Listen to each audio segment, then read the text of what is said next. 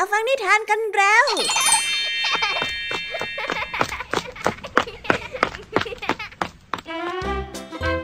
วัสดีค่ะน้องๆยินดีต้อนรับเข้าสู่ชั่วโมงนิทานกับรายการ Kids Hour ในวันนี้พี่แอมมี่และกองทัพนิทานหันษาพร้อมที่จะพาน้องๆไปตะลุยโลกแห่งจินตนาการที่เต็มไปด้วยความสนุกสนานและข้อคิดต่างๆกันแล้วล่ะค่ะ wow. เอาล่ะเราไปตะลุยโลกนิทานกันเลยในวันนี้พี่แอมมี่มาพร้อมกับนิทานทั้ง3เรื่องที่มีความน่าสนใจมาฝากน้องๆกันอีกแล้วเริ่มต้นกันที่นิทานเรื่องแรกเป็นเรื่องราวของชายเลี้ยงม้าคนหนึ่งที่มีรายได้จากการนำข้าวบาเล่ไปขายในเมืองโดยการขนข้าวเหล่านั้นขึ้นไปบนหลังของม้าแต่อยู่มาวันหนึ่งค่ะเขาก็พบว่าม้าของเขาดูสู้ผอมไร้เรี่ยวแรงและไม่สง่างามเหมือนเดิมนั่นจึงทำให้เขาไม่พอใจเป็นอย่างมากเอาเกิดอะไรขึ้นกับเจ้าม้ากันนะไปติดตามรับฟังพร้อมกันในนิทานที่มีชื่อเรื่องว่าม้าผู้หิวโหยในนิทานเรื่องแรกของพี่แยมมี่นะคะส่วนนิทานในเรื่องที่2นี้มีชื่อเรื่องว่าไม่เหมือนที่คุยกันไว้มาฝากกันนิทานเรื่องนี้เนี่ยเป็นเรื่องราวของนายพรานและคนขี่ม้าที่บังเอิญเดินทางมาสวนกันบนถนนแห่งหนึ่งซึ่งทั้งสองก็ดูเหมือนว่าจะตกลงซื้อขายแลกเปลี่ยนอะไรกันบางอย่างแต่ว่าหลังจากที่เริ่มการซื้อขายแล้วกลับมีใครบางคนละเมิดสัญญาเอาใครล่ะคะที่ทำตัวแบบนี้ไปติดตามรับฟังกันในนิทานเรื่องที่2ของพี่แยมมี่นะและในนิทานเรื่องที่3นี้เป็นเรื่องราวของมนุษย์กับสิงโตที่กำลังเถียงกันว่าเผ่าพันธุ์ของใครมีความยิ่งใหญ่กว่ากันโดยที่ทั้งสองได้ยกเหตุผลต่างๆนานามาประชันมนุษย์ก็ยิ่งใหญ่สิงโตก็ไม่ธรรมดาใครกันนะที่เป็นฝ่ายชนะไปติดตามรับฟังพร้อมกันกับนิทานที่มีชื่อเรื่องว่าผู้ชนะคือคนบันทึกนิทานเรื่องที่3ของพี่แยมมี่นะคะและนิทานภาษาพาสนุกในวันนี้ค่ะที่บ้านของเจ้าจ้อยเพิ่งติดตั้งเครื่องทำน้ำอุ่นน่าจะทำให้เจ้าจ้อยเห่อและเอาแต่อาบน้ำไม่ยอมหยุดหย่อนจนแม่ของเจ้าจ้อยห้ามปรามเอาไว้แล้วคำว่าไม่หยุดหย่อนในที่นี้จะมีความหมายว่าอย่างไรไปรับฟังพร้อมกันในนิทานภาษาพาสนุกกันได้เลยเป็นยังไงกันบ้างคะน้องๆหลังจากที่พี่แยมมี่ได้เล่าความสนุกกันไปบางส่วนแล้วน้องๆพร้อมที่จะไปตะลุยโลกนิทานกับรายการ Kids Hour กันแล้วหรือยังคะถ้าน้องๆพร้อมกันแล้วเนี่ยเราไปรับฟังนิทานเรื่องแรกกันเลยกับนิทานที่มีชื่อเรื่องว่าม้าผู้หิวโหยไปรับฟังกันเลยค่ะ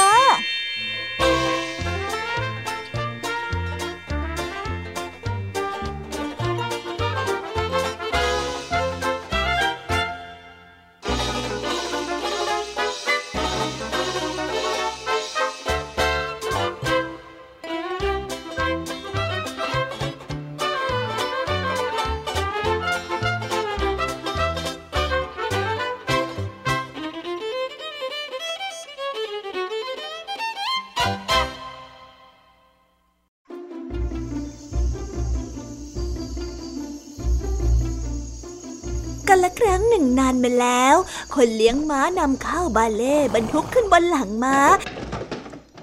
เพื่อเข้าไปขายให้แก่พ่อค้าในเมืองและได้นำเงินที่ได้ไปซื้อสุรามานั่งดื่มร่วมกับชาวนาซึ่งเป็นเพื่อนที่รักกันตลอดทั้งคืนหลังจากนั้นจึงได้ขี่ม้ากลับบ้านในวันรุ่งขึ้นเมื่อกลับมาถึงบ้านคนเลี้ยงม้าจึงใช้เวลาครึ่งค่อนวันหมดไปกับการนอนเพื่อให้ส่างเมาก่อนที่จะลุกขึ้นมาทำงานในช่วงบ่าย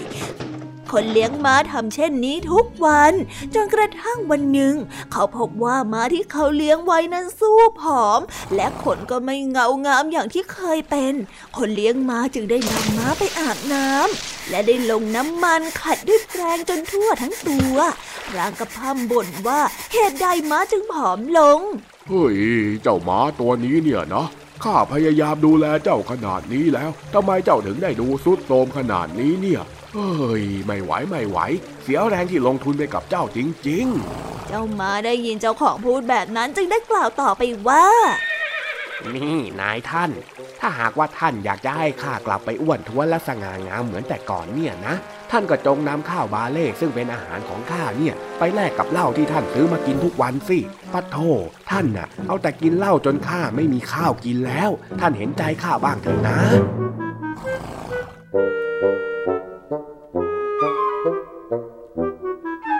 นิทานเรื่องนี้จึงได้สอนให้เรารู้ว่าแต่งตัวดีเพียงไรก็ไร้ค่าตราบใดที่ท้องยังอดอยากและหิวโหย เ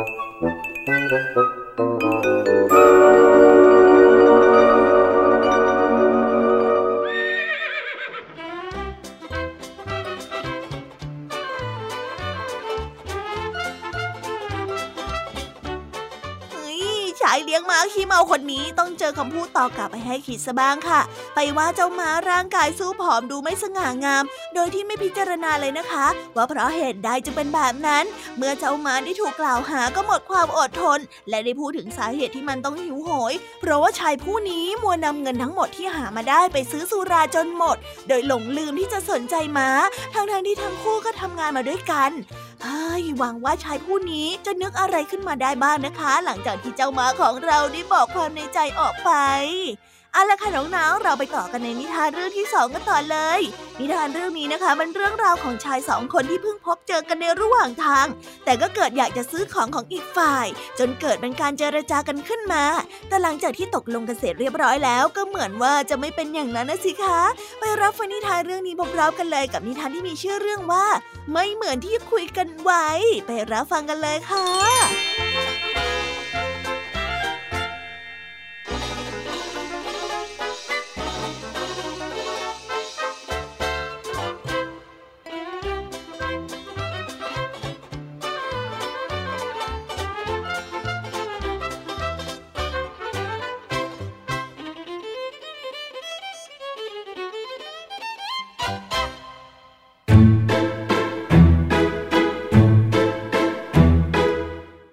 นายพรานคนหนึ่งจับกระต่ายป่ามาได้ตัวหนึ่ง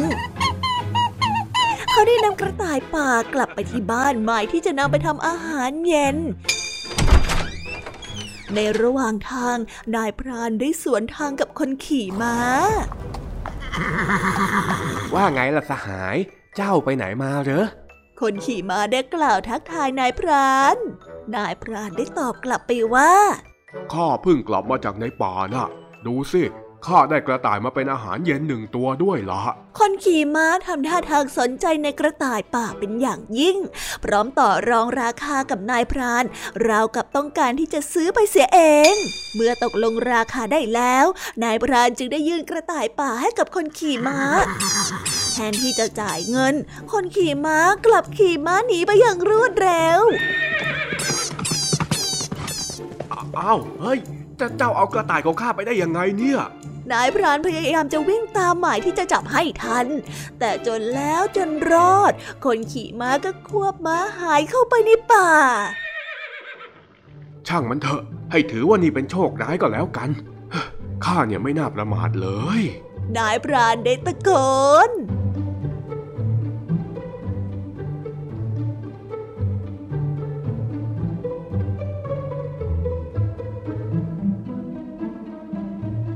นิทานเรื่องนี้จึงได้สอนให้เรารู้ว่าอย่าไว้ใจทางอย่าวางใจคนจะจนใจเอง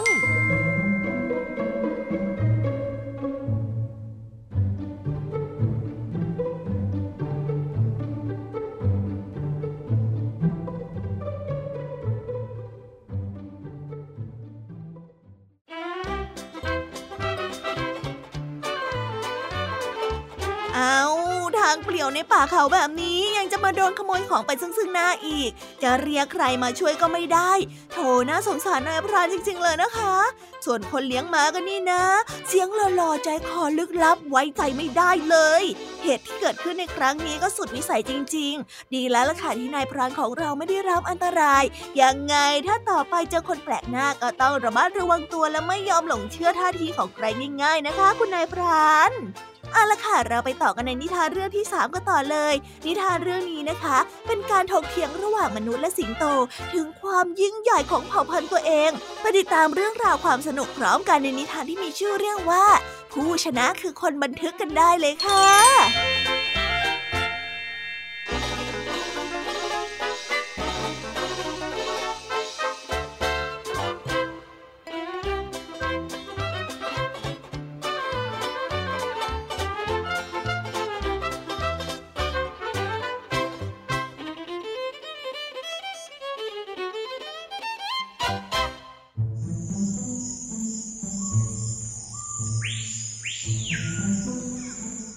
ช ายหนุ่มถกเถียงกับสิงโตเรื่องว่าระหว่างมนุษย์กับสิงโตใครยิ่งใหญ่กว่ากันเราเป็นมนุษย์แล้วเรายิ่งใหญ่กว่าสิงโตที่ต่ำต้อยอย่างเจ้าเพราะว่ามนุษย์ที่เป็นนายพรานน่ะได้จัดการกับสิงโตอย่างพวกเจ้ามานักต่อนักแล้วชายหนุ่มได้กล่าวเดี๋ยวก่อนเจ้าไม่เห็นเหรอว่ามีนายพรานตั้งกี่คนที่ถูกสิงโตอย่างพวกเราสังหารน่ะเจ้าอย่าเข้าข้างตัวเองไปหน่อยเลยสิงโตได้โต้ออกมาในขณะที่ชายหนุ่มและสิงโตโต้เถียงกันอยู่นั้นชายหนุ่มได้ชี้ไปที่รูปปั้นของมนุษย์พิชิตสิงโตนี่เจ้ามองไปตรงนั้นสิแม้แต่รูปปั้นเนี่ยก็ยังพิสูจน์เลยว่ามนุษย์อย่างพวกเรายิ่งใหญ่กว่าเจ้าเห็นไหมมนุษย์กำลังจัดการกับเจ้าอยู่บนรูปปั้นนั่นน่ะชายหนุ่มได้กล่าวเห็นดังนั้นสิงโตจึงได้กล่าวต่อไปว่าหากเจ้าไปดูรูปปั้นในเมืองของข้าเจ้าก็จะพบรูปปั้นสิงโตที่จัดการกับมนุษย์เหมือนกันเจ้าน่ะไม่ได้เหนือไปกว่าข้าหรอกนะเฮ้ย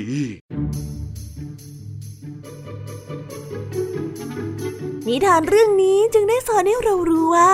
หากเราคิดว่าตัวเองมีดีคนอื่นเขาก็คิดว่าตัวเองมีดีเช่นเดียวกันกับเรา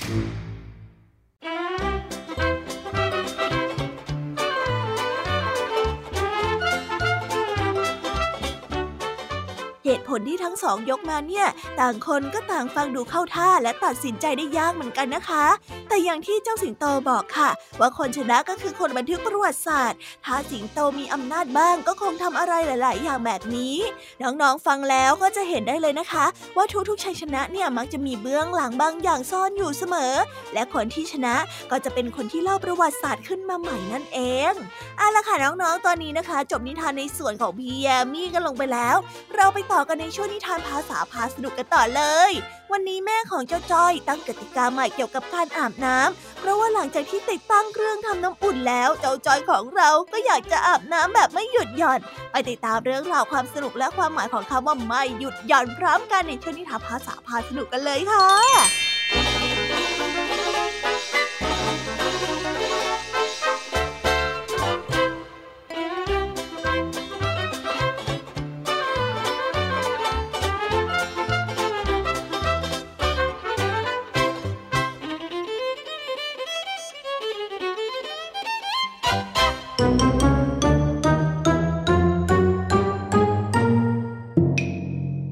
ภาษาพาสนุกที่บ้านของเจ้าจ้อยเพิ่งติดเครื่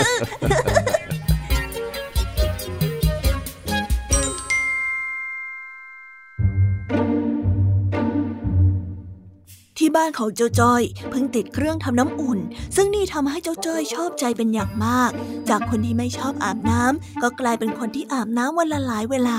จนแม่ของเจ้าจ้อยต้องห้ามปรามเอาไว้บ้างเพื่อเป็นการประหยัดค่าไฟนั่นเองเฮ้ยได้เวลาอีกแล้วไปอาบน้ำดีกว่าเดี๋ยวเจ้าจ้อยเองจะทำอะไรนะก็จะอาบน้ำยังไงล่ะจ๊ะแม่โอ้อาบอีกแล้วเองจะอาบน้ำวันละ 4-5 รอบไม่ได้นะจ้อยเอ้าทำไมล่ะแม่การอาบน้ำบ่อยๆนี่มันไม่ดีตรงไหนร่างกายจะได้สะอาดหอมฟุ้งยังไงล่ะจ๊ะแม่ถ้าเป็นพูดดีที่แต่ก่อนนะกว่าจะอาบน้ำได้เนี่ยแม่ต้องคอยบังคับเขี้ยวเข็นจ้อยน่าเปลี่ยนไปแล้วล่ะแม่ทำไงได้ล่ะก็เครื่องทำน้ำอุ่นที่บ้านเราว่าสุดยอดมากๆเลยนี่นะเนี่ยอาบแล้วรู้สึกดีซับซ่านเหมือนได้อยู่ในบ่อน้ำพุร้อนญี่ปุ่นเลยนี่แม่ว่าเองชักจะเวอร์เกินไปแล้วนะจริงๆนะแม่จ้อยไม่เคยมีความสุขกับการอาบน้ำขนาดนี้มาก่อนเลยให้อาบทั้งวันก็ยังได้พอก่อนเครื่องทำน้ำอุ่นเนี่ยแม่เอามาติดไว้เผื่อวันไหนอยากจะอาบน้ำตอนเช้าจะได้ไม่ลำบากไม่ได้ตั้งใจอยากจะให้อาบน้ำทั้งวันแบบนี้สักหน่อยแม่ห้ามจ้อยอีกแล้วพอจ้อยอยากจะอาบน้ำก็ไม่ให้อาบอะไรกันเนี่ยแม่ห้ามเองก็เพราะว่าแม่มีเหตุผลการใช้เครื่องทำน้ำอุ่นบ่อยๆอันดับแรกเลยเนี่ยมันเปลืองไฟส่วนข้อที่2ก็คืออาจจะทำให้เองตัวเปื่อยหรือผิวแห้งลอกเอาได้นะการอาบน้ำอุ่นมันมีข้อเสียเหมือนกันเหรอเนี่ยมีสิของอะไรไม่ว่าจะมากหรือว่าน้อยเกินไปมันมีข้อเสียทั้งนั้นแหละถ้าเองอาบไม่ยอมหยุดหย่อนแบบนี้แล้วก็รับรองว่าร่างกายของเองจะแห้งแล้วก็เสียความชื้นไปจนหมดแน่ๆฮะ อะไรหย่อนๆนะแม่นอกจากผิวจะแห้งแล้วผิวยังจะหย่อนอีกเหรออ๋อคำนั้นแม่บอกว่าไม่หยุดหย่อนต่างหากเล่าแล้วมันหย่อนยังไงอะปะโถคำว่าหยุดหย่อนที่แม่พูดเนี่ยมันเป็นคำที่หมายถึงการต่อเนื่องโดยไม่เว้นช่วงต่างหากล่ะอ๋อแต่จ้อยเอาเสร็จจ้อยก็หยุดนะจ๊ะโอ้ยขี้เกียจเถียงจริงๆเลยเอ็งลองคิดแบบคนทั่วไปสิว่าคนแบบไหนอาบน้ำวันละ 4-5 ครั้งเนี่ยคนแบบไหนกันนะก็คนอย่างเองยังไงล่ะนี่ถ้าไม่ห้ามไว้คงมีครั้ง6แน่ๆเฮ้ถ้าทำยังไงได้เราก็จอยชอบความรู้สึกตอนที่อาบน้ำนี่นะมันอุ่นๆไปทั่วเลยแล้วก็มีเสียงน้ำไหลสัมผัสกับตัวเรานึกแล้วฟินฮะพอเลยแม่ว่าเราต้องตั้งกติกากันใหม่แล้วล่ะกติกาอะไรหรอแม่ก็กติกาที่ว่าเครื่องทำน้ำอุ่นเนี่ยให้ใช้ได้แค่วันละ2ครั้งยังไงล่ะลังเกิน4ครั้งไม่ได้หรอแม่ไม่ได้ถ้าเองอยากอาบน้ำ4ครั้งก็เรื่องของเองแต่เปิดเครื่องทำน้ำอุ่นเนี่ยได้แค่วันละ2ครั้งเท่านั้นโอ้ลังเกินถ้าไม่ได้อาบน้ำอุ่นชีวิตมันจะมีความหมายอะไรจะอาบแค่2ครั้งก็ได้ดีมากคุยกันให้รู้เรื่องแบบนี้ค่อยน่ารักหน่อยงั้นจอยไปแล้วนะจ๊ะอ้าวจะไปไหนล่ะก็ไปอาบน้ำละสิแม่เอ๊ะก็เราคุยกันอยู่นี่นะก็แม่เพิ่งตั้งกติกาไปเมื่อกี้มันก็ต้องมีผลเริ่มใช้เมื่อกี้เหมือนกันนั่นก็หมายความว่าวันนี้จะยังอาบได้2ครั้งยังไงล่ะจ้าผิดตรงไหนเฮ้ยหัวหมอจริงๆเลยนะเจ้านี่เฮ้นะขออาบอีกทีเดียวก็ได้นะแม่นะเอาตามสบายถ้าผิวเองแห้งลอกเลยจะมาว่าแม่ไม่ได้นะไอ้น่ารักที่สุดเลยแม่ของจอยเนี่ยไปอาบน้ำดีกว่าเครื่องทำน้ำอุ่นของฉันเอ้ยเจ้าจอยทำอะไรไม่เคยมีความพอดีเลย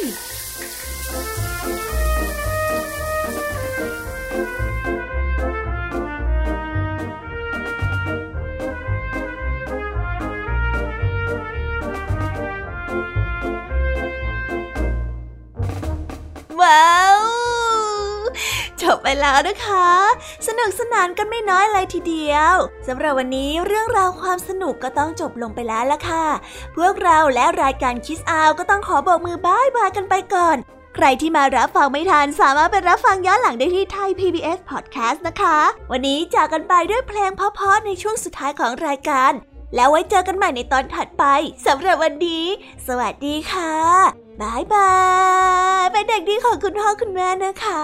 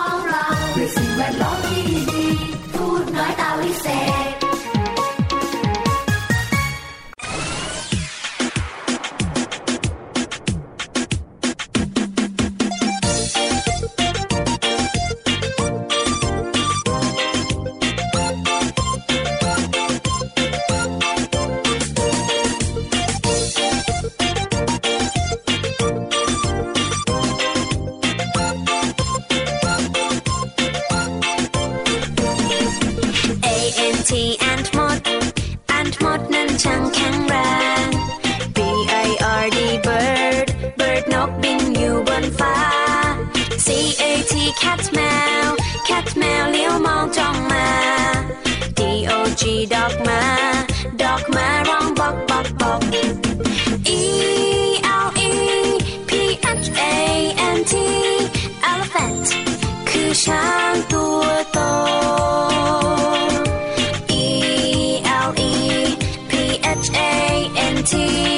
elephant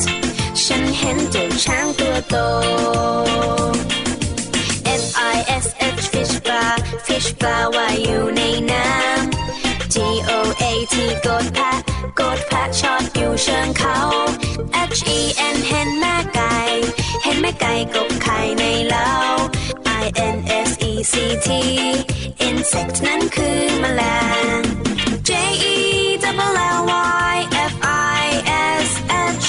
jellyfish เจ้าแมงกะพรุน KANGARWO kangaroo ดูสิดูจิงโจ้กระโดดไกล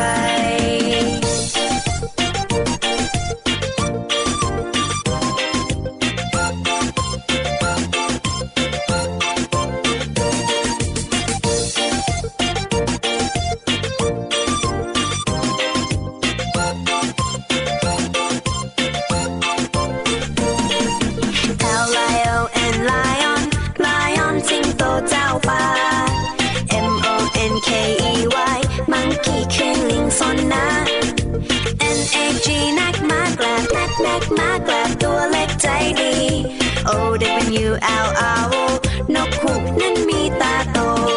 PANDA panda panda เจ้ามีตาดำ QUAIL quail นกฮูกเดินดุ่มดุ่มหาอาหารในพงไพร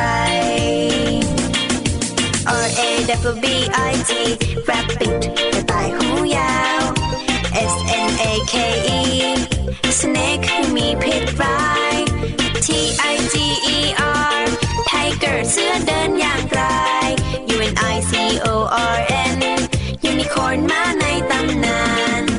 VULTURE vulture นกแร้งบินวน WHALE